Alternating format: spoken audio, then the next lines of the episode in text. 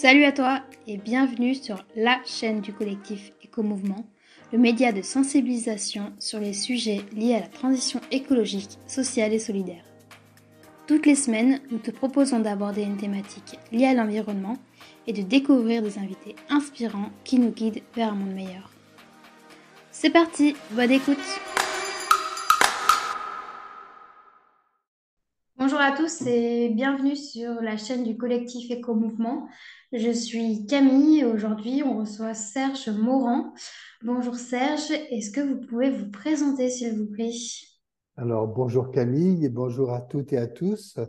Donc oui, je suis chercheur au CNRS, travaillant sur les liens biodiversité-santé depuis pas mal d'années et basé en Asie du Sud-Est et plus particulièrement en Thaïlande, où je m'intéresse justement sur ces liens entre changements globaux, biodiversité et émergence de nouvelles ou d'anciennes zoonoses, c'est-à-dire de maladies liées aux animaux. Ok, donc là aujourd'hui on va faire le lien entre donc épidémie et écologie. Est-ce que vous pouvez nous expliquer comment l'écologie et les épidémies du coup sont liées? Alors là, c'est une question assez difficile à répondre rapidement. Donc, si on veut dire, c'est que l'écologie, c'est finalement une science assez d'intégration et d'intégration entre l'environnement, qu'il soit abiotique, c'est-à-dire on parle du climat, ou qu'il soit biotique. Et quand on parle du biotique, c'est beaucoup de choses. C'est ce qu'on appelle généralement la biodiversité, c'est les habitats, et souvent les habitats aussi construits par les humains, donc les animaux, les humains font partie aussi de cette approche écologique. Et donc écologie et épidémie, on pourrait dire que finalement c'est l'étude de l'écologie de la transmission des agents infectieux, donc, et généralement on la construit dans le temps et dans l'espace des habitats qui sont aussi occupés par les humains. Ok. Est-ce que on pourrait, par exemple, donner des exemples d'épidémies marquantes qui ont été propagées en raison de changements environnementaux? Vous avez des exemples peut-être pour les auditeurs qui seraient marquants? Tout à fait. Alors, ces exemples, hein, ils sont nombreux. Alors, c'est vrai que j'étais un peu simple au départ, hein. Vous donner un peu cette explication simple. Je pense que une des approches un peu anciennes, mais qui est toujours malheureusement d'actualité, c'est par exemple la peste et les épidémies de peste. Donc on se rappelle la peste noire, c'est le Moyen-Âge, comment ça a pu se propager. Alors on a une meilleure compréhension. J'ai la chance d'ailleurs de pouvoir y travailler, enfin si on peut dire la chance d'y travailler un peu lors de missions au Kirghizistan. Ça consiste à quoi? La peste, c'est une bactérie qui vit dans le sol, mais qui peut se retrouver en contact avec des rongeurs et surtout des puces de rongeurs dans les terriers de ces rongeurs.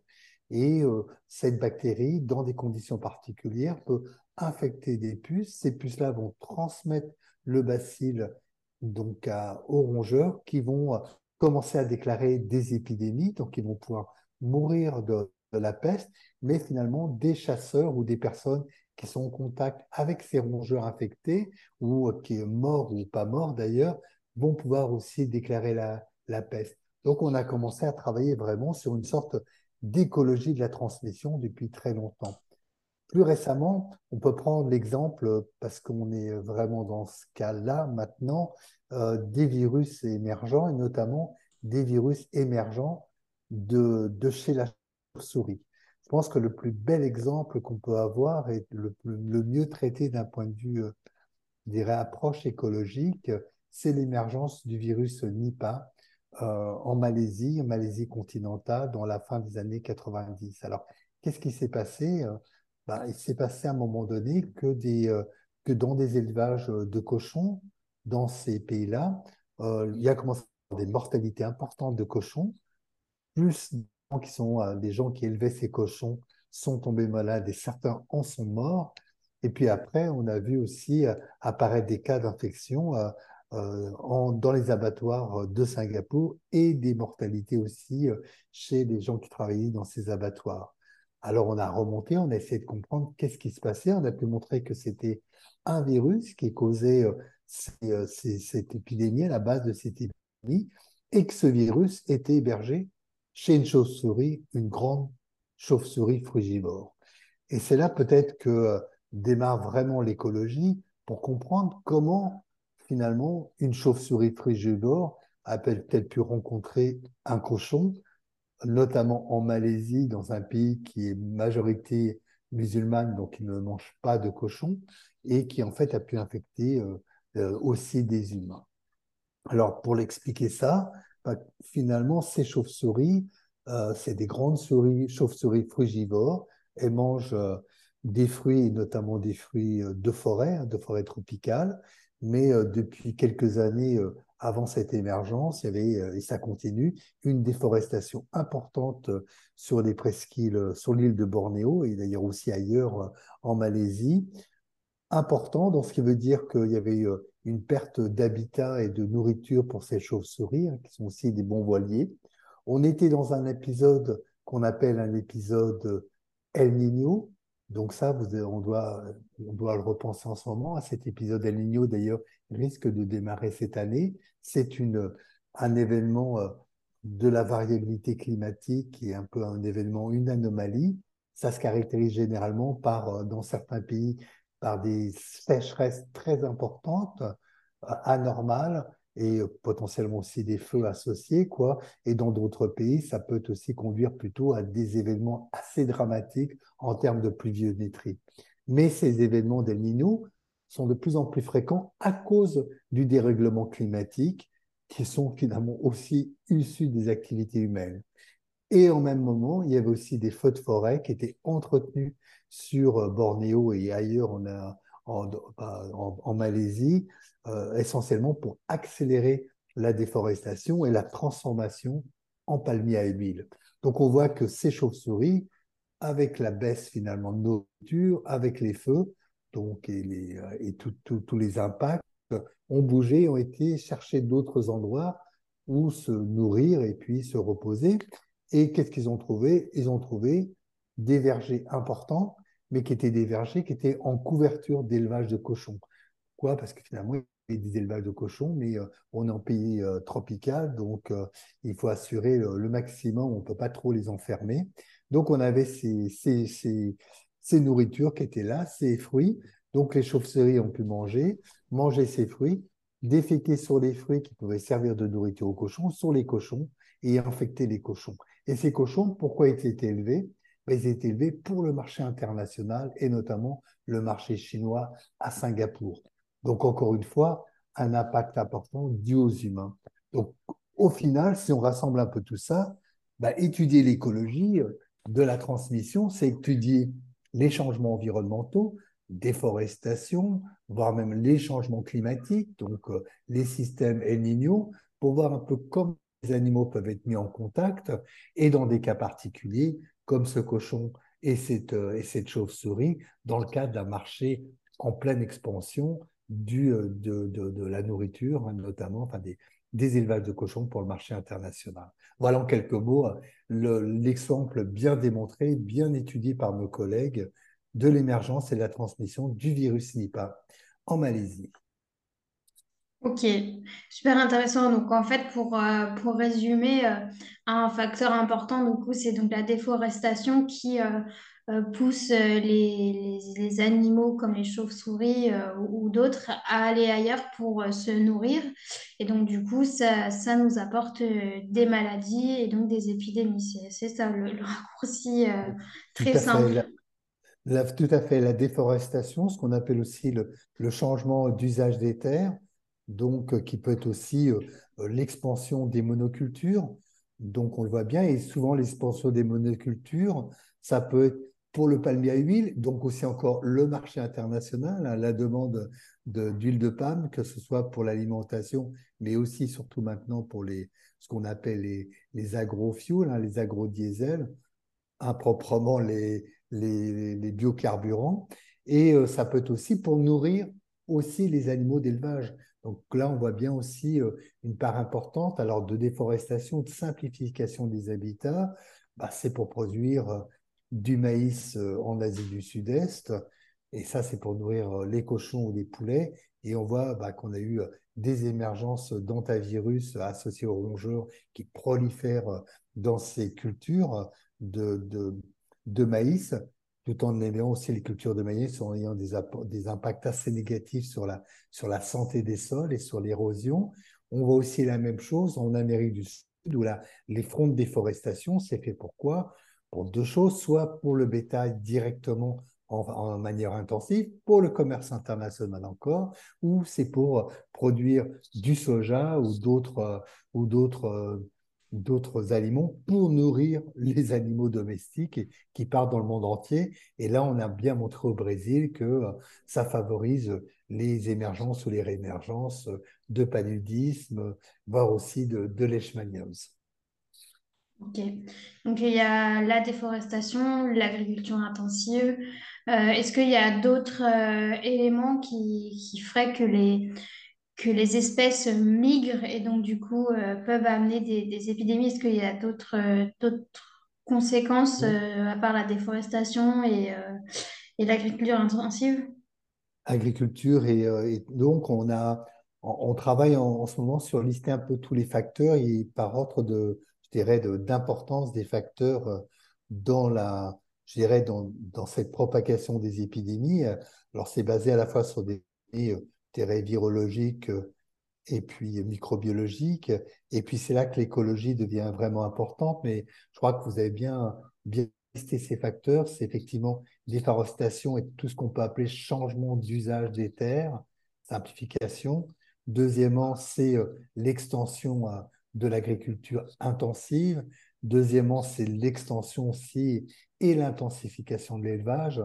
Maintenant, on produit tellement d'animaux sur la planète, par exemple le poids des vaches sur la planète est plus important que le poids de tous les êtres humains, ou que bientôt le nombre de poulets sur terre, poulets d'élevage, va bientôt être plus important que le nombre total d'oiseaux sauvages. Donc, on voit que c'est vraiment ces trois premiers facteurs associés avec des facteurs que l'on va dire de changement climatique aussi, et évidemment le commerce international, la globalisation favorise après les échanges complets. Ce qu'on pourrait associer comme autre facteur, qu'on ne connaît pas encore assez bien, c'est deux facteurs qui sont associés à la faune sauvage.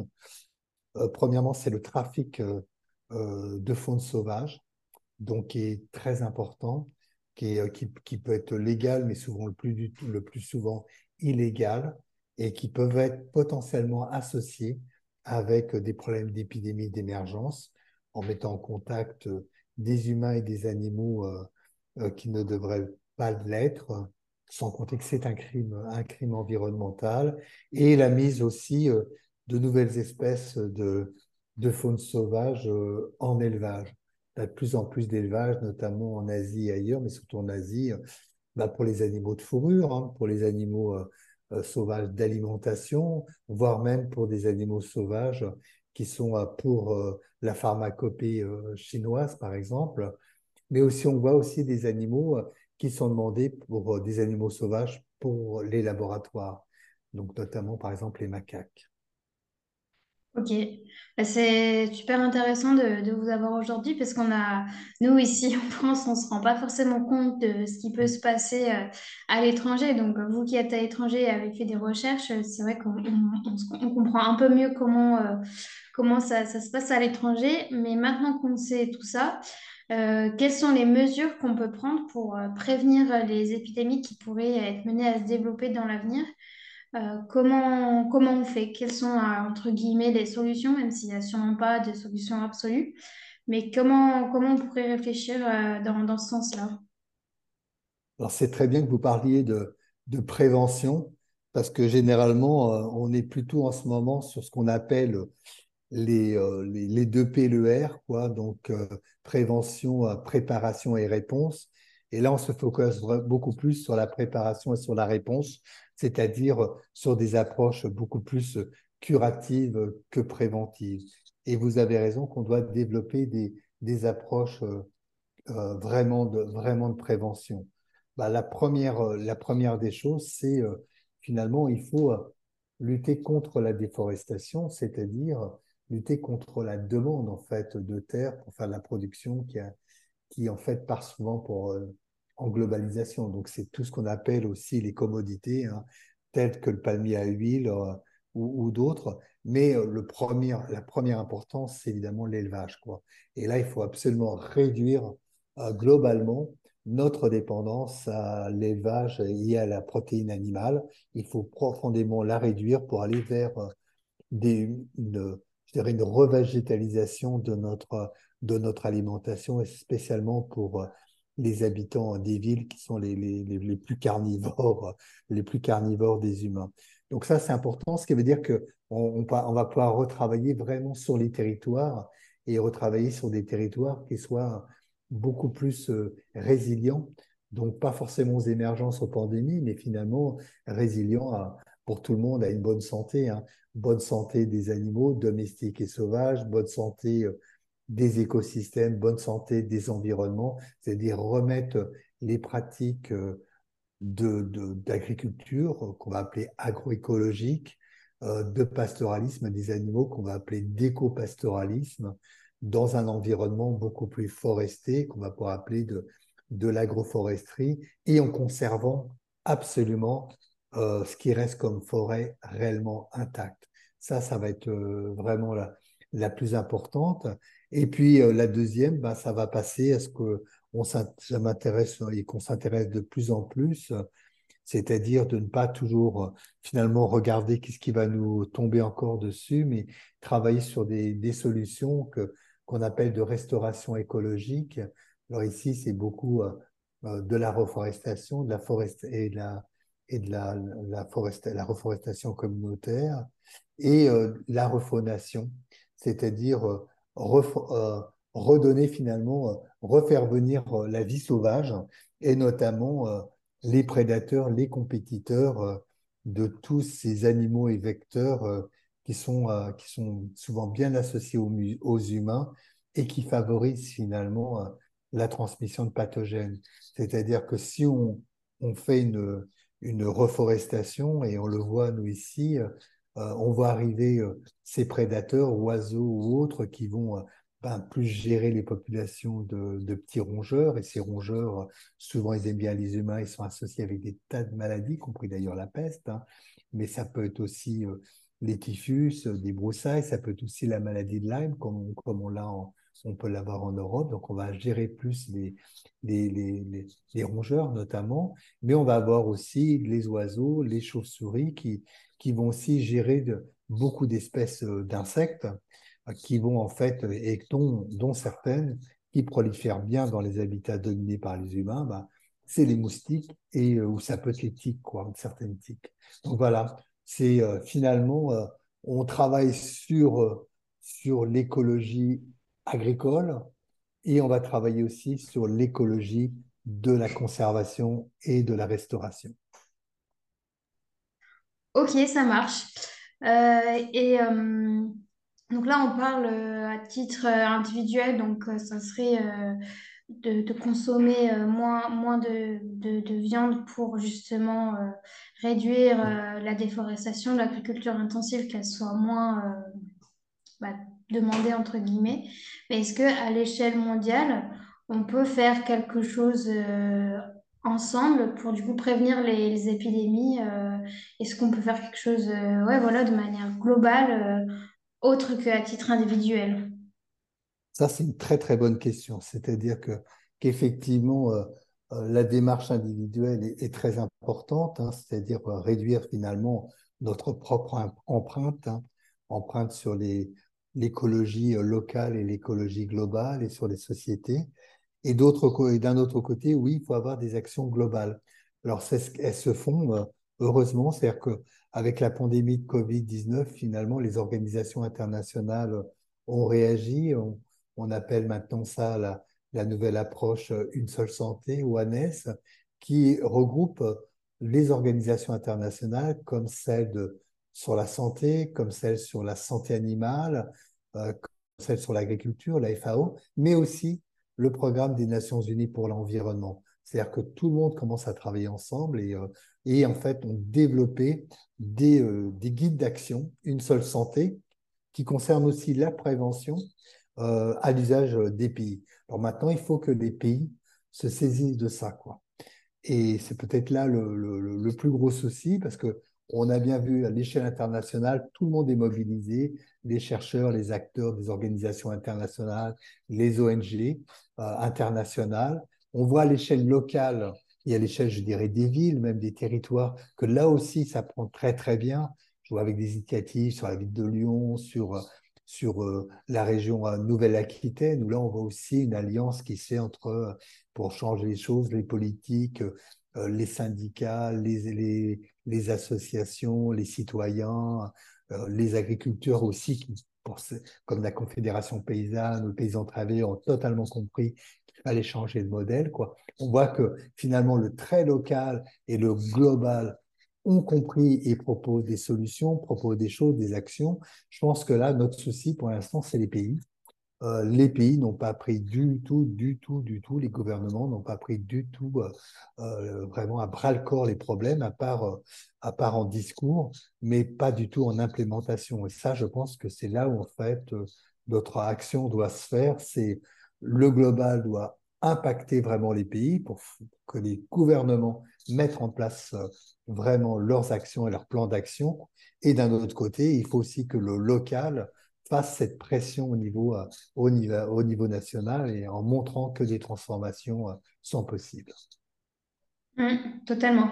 Et donc, quand on parle de prévention, de sensibilisation au grand public sur ces enjeux-là, est-ce que, par exemple, les professionnels de santé peuvent avoir un rôle à jouer et lequel, finalement?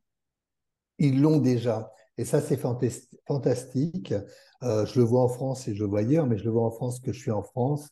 Des associations de médecins comme l'association Santé-Environnement de France qui regroupe des généralistes et qui finalement se disent on en a marre de soigner, enfin on en a marre, arrêtons de soigner des gens qui sont victimes finalement de dégradation environnementale, quoi. Soignons l'environnement et comme ça on va se concentrer sur les patients qui finalement ont d'autres problématiques de santé. On le voit aussi avec tout un ensemble, je dirais, de personnel de santé qui vont des infirmières, infirmiers jusqu'aux hôpitaux en passant par les médecins et qui se regroupent dans différents types d'associations et qui ont cette vision. Alors des fois ça s'appelle santé planétaire, ça s'appelle de santé, je dirais santé environnementale. C'est pas grave comment le terme se met en place. Tout le monde a finalement cette même vision de prévention et propose des actions qui peuvent être très différentes. Donc le secteur de la santé est parfaitement intégré dans cette démarche-là. Donc c'est plutôt très très bien, quoi. Ok. Est-ce que des personnes qui ne seraient pas forcément du domaine de la santé peuvent, je sais pas, rejoindre ce type de collectif? Je ne sais pas si vous avez des informations, parce que dans nos auditeurs, on aura certainement des professionnels de santé. On aura peut-être aussi d'autres types de publics. Tout à fait. Donc, il y a notamment l'Alliance Santé Planétaire. Donc, il suffit juste de taper ça sur Internet, donc qui est un regroupement qui existe à l'échelle globale, mais qui existe aussi aux échelles locales et nationales, qui regroupe tout un ensemble de personnes impliquées. Et d'ailleurs, une des personnes qui est vraiment parmi eux très, très motrice au niveau de l'Alliance Santé Planétaire en France, c'est un infirmier. Donc, voilà, qui est un exemple. Et dans cette Alliance Santé Planétaire, il y a des individus, il y a des associations, il y a tout type de citoyens et citoyennes. Ok, super. Bah, merci pour toutes ces informations. Le temps est passé vite, le sujet est dense, on pourrait en parler pendant des heures, mais malheureusement, on va devoir finir là-dessus. Merci pour votre présence sur le podcast. Comment est-ce que vous avez des réseaux sociaux ou quelque chose sur lequel on pourrait vous suivre, suivre vos recherches, suivre votre actualité? Alors, moi, je me mets souvent, mais il faut que je le relance un peu sur Twitter. Donc, j'ai une adresse Twitter. Et puis, plutôt sur LinkedIn. Je vous mets mes adresses. Je vais remettre mes adresses Twitter, c'est le plus simple. Donc, ok. Et ben, voilà, on vous mettra ça dans le descriptif du podcast pour les auditeurs qui seraient intéressés. Tout à fait. Voilà, exactement. Et comme ça, je ferai répercuter sur mes réseaux. Tout à fait. D'accord. Ok. Super. Eh ben, merci encore pour cet enregistrement et merci à tous les auditeurs de nous avoir écoutés et à bientôt sur un prochain podcast. Merci. Camille. Au revoir. Merci à tous et à toutes.